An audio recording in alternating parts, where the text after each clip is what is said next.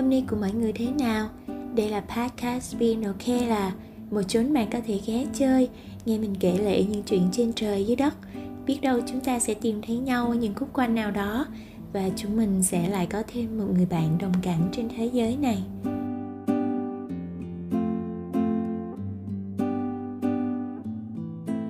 Vui đón các bạn đến với You Number 5 Các bạn có thích những con số lẻ giống mình không? Như 1, 3, 5, 7, 9 ấy. Number one được đứng nhất lớp nè. Thì nhất cái gì đó thì còn gì bằng. Viết quảng cáo, key selling points hoặc đặc tính sản phẩm lúc nào cũng phải viết ba cái nè. Vì vững chắc như kiền ba chân hay là năm cái nè cho nó có ngũ hành. Muốn bút cỡ nào cũng phải thiệt là phong thủy. 7 là con số rất là đặc biệt của cả vũ trụ bạn biết rồi đó. Nếu chưa thật sự biết sự kỳ diệu của con số 7 thì bạn hãy alo ngay cho chị Google. Đây cũng là con số may mắn của mình và rất được yêu thích trên thế giới luôn. Còn số 9 thì quá hoàn hảo rồi, đại diện cho viên mãn vĩnh cửu. Người châu Á chúng ta thường mến mộ anh chính nhất rồi. Tụi mình mà chơi cào thì chú nào ba tay mới ngon. Chứ cứ chín nút là ôm tiền xứng chết. Và hôm nay Yến lại muốn nói nhiều về con số 5 Đây không phải là chuyên mục thần số học của chị Quỳnh Hương đâu.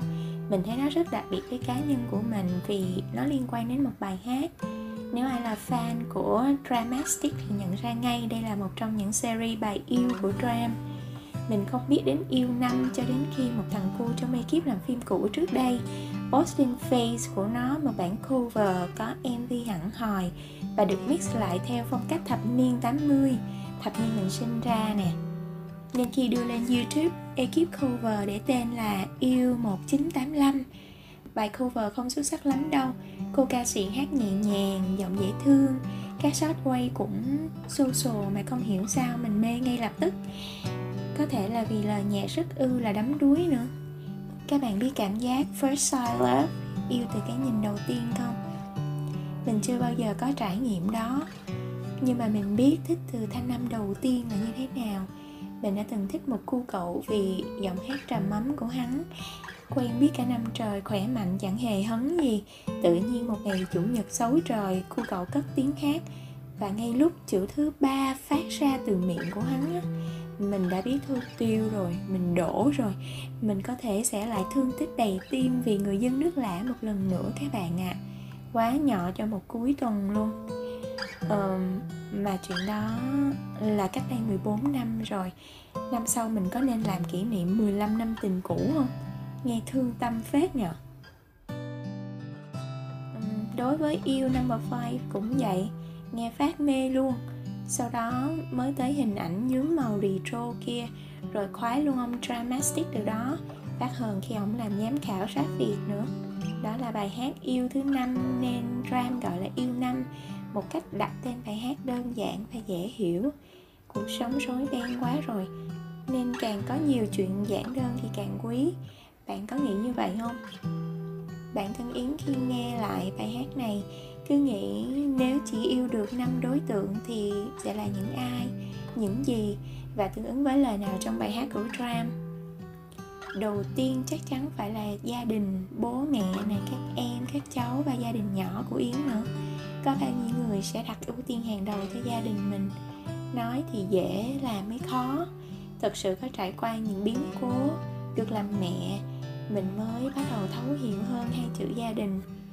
Tuổi trẻ nè, hoài bão, sự nghiệp, phát triển bản thân và cả tình cảm trai cái chiếm quá nhiều năm tháng. Ừ thì nó đáng giá chứ. Và khi mình vui và có nhiều kết quả hay ho trong suốt thời gian đó những người tự hào nhất, vui nhất có lẽ lại chính là bố mẹ của mình. Vậy khi mình san sẻ thời thanh xuân của mình cho gia đình thêm ít nhiều. Người nhà cũng chẳng đòi hỏi thêm gì đâu. Và mình cảm thấy may mắn vì chưa muộn màng. Mình đã có thể bắt đầu học cân đối lại thời gian. Học biết cái gì là quan trọng và đáng được thương yêu nhất. Mình mong ai cũng có cơ hội được bắt đầu lại. Để rồi không có những nuối tiếc dằn vặt suốt chặng đường sâu của cuộc đời mình sẽ nói với gia đình của mình là, it's always you, it's always you.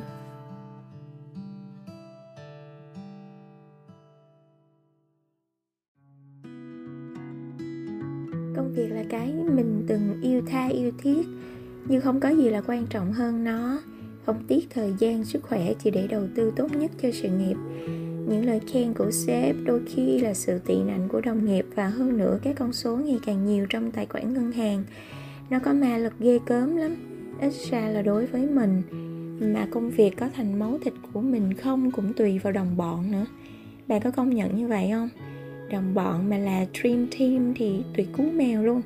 Mỗi ngày háo hức đi làm, đến công ty như lạc vào cõi thần tiên, như Tram viết á. Nhẹ nhàng âu yếm giữa chốn mơ cùng tìm kiếm bao ý thơ. Nhưng cũng có lúc, mình ghét nó kinh khủng, kiểu yêu ghét đang xen ấy. Thật ra mình hiểu bản chất công việc chẳng có tội gì để mình ghét nó cả. Nhưng có thể chính là những vỏ bọc xung quanh nó, những con người xoay quanh nó làm mình cảm thấy mất mệt luôn. Bạn có thử đập bàn bao giờ chưa? Còn yến ơi, tội cho cái bàn trong công ty của mình lắm. Bữa bán nhân viên nó hỏi mình, sao giờ chế có thể nhịn đập bàn hay vậy? Mình xin mượn lời của Hamlet trương, ai rồi cũng khác. Cái nó bảo à, chế làm gì khác, già rồi đập không nổi đó. Bạn thấy teammate của mình nó có ngầu không? Nó nhỏ hơn mình đúng một con giáp.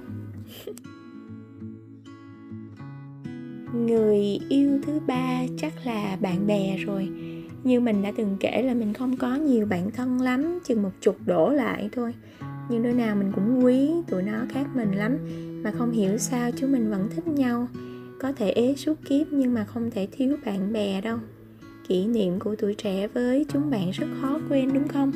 Tụi nó là secret keepers của mình nữa. Còn bạn thì sao? Trong những ngày dịch giả vậy, các bạn có chat chít nhiều với lũ bạn thân không? Có gầy độ cùng nhậu online không? Lại nói không phải đi.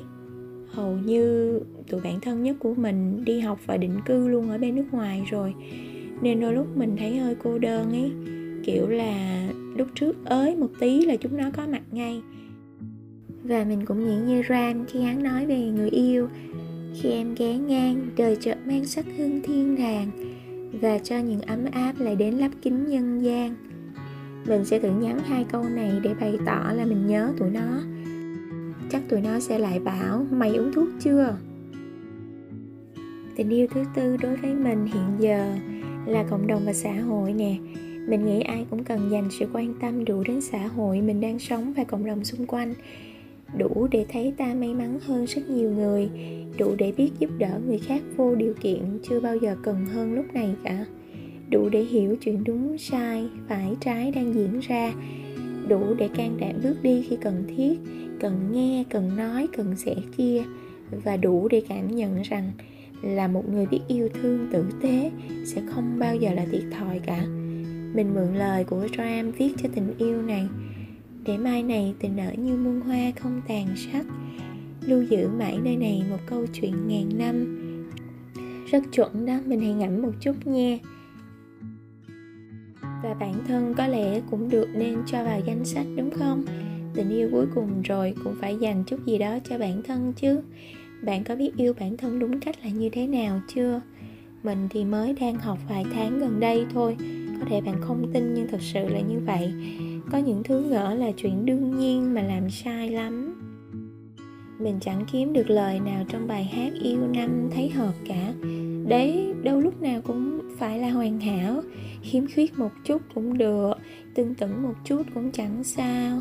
Chưa giỏi đi stars thì trời sập à mình đang cố gắng trở thành một phiên bản tốt nhất của chính mình thôi. Thời gian đâu mà hơn thua với chúng sinh, bạn nhỏ còn mấy chú crush cũ thì sao ta? Mang hết tương tư, giấu vào, theo từng bản nhạc, Ram hát vậy. Còn mình hả? Thôi cho skip luôn đi, chứ chỗ đâu mà chứa. Thòng tim phù não mất. Vậy yêu phoi của bạn là ai? Nói cho mình nghe với chúc các bạn có thêm một chút thơ, chút thẩn chút ngẩn, chút ngơ, cho đời đêm vui nhé see ya.